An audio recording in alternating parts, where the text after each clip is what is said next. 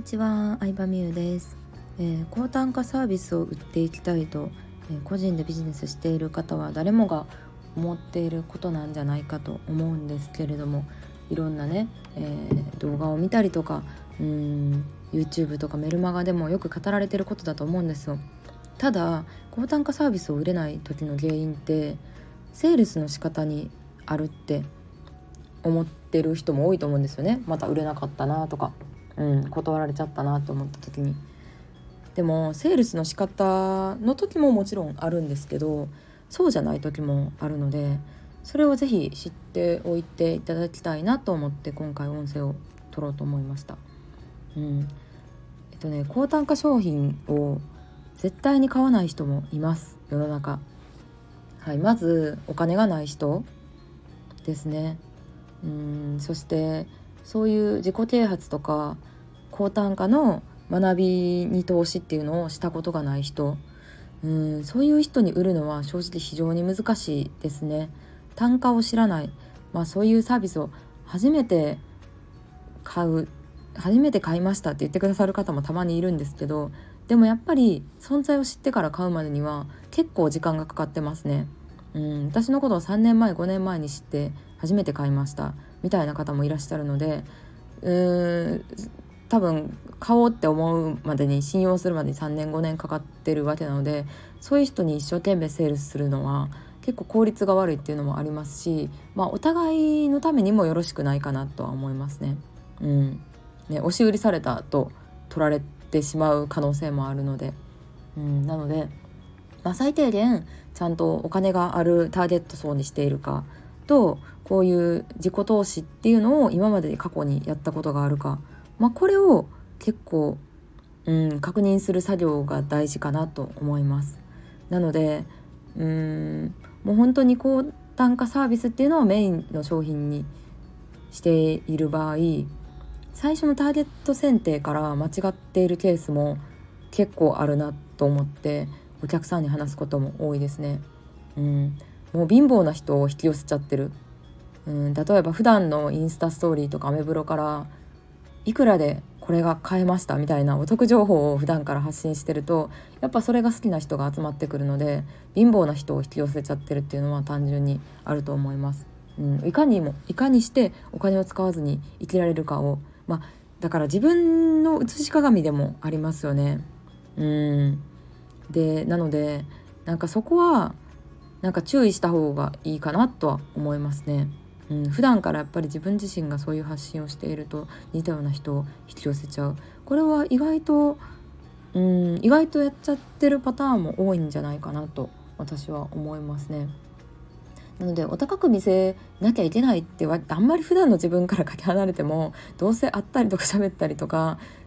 する時にバレちゃうのでもう普段からそういう風に納得って感じですよね。うん、とにかくお金を使えってわけではないですけど、うん、まあちゃんとした服装とか、うん、なんか貧乏そうに見えない、まあ、見た目とかプロフィール写真とか。そこはこだわった方がいいかなと思いますね。うん、でそうなので結局ターゲット層となる人が、うん、お金がなさすぎる場合は結構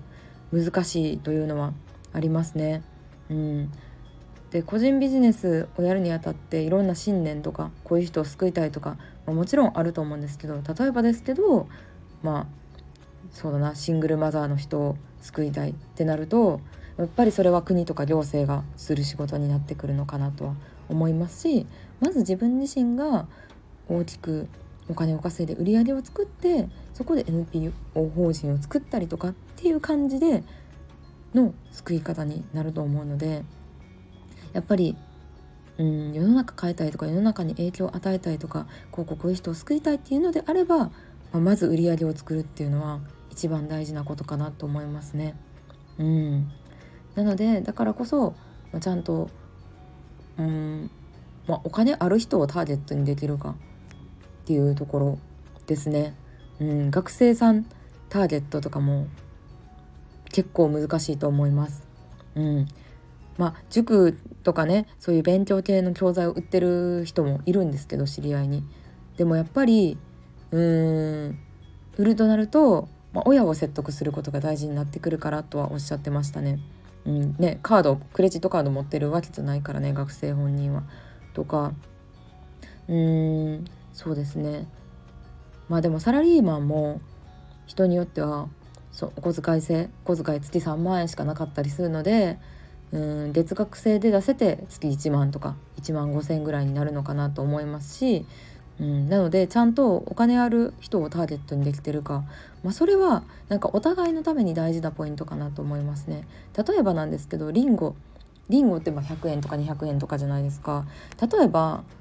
まあ、1個3,000円のリンゴ売るとしますよ。うん、1個3,000円のリンゴ売るのにもうめっちゃ貧乏な人に売るの結構難しいじゃないですか。でも例えばデヴィ夫人に売るならどうですか？1個3,000円のリンゴ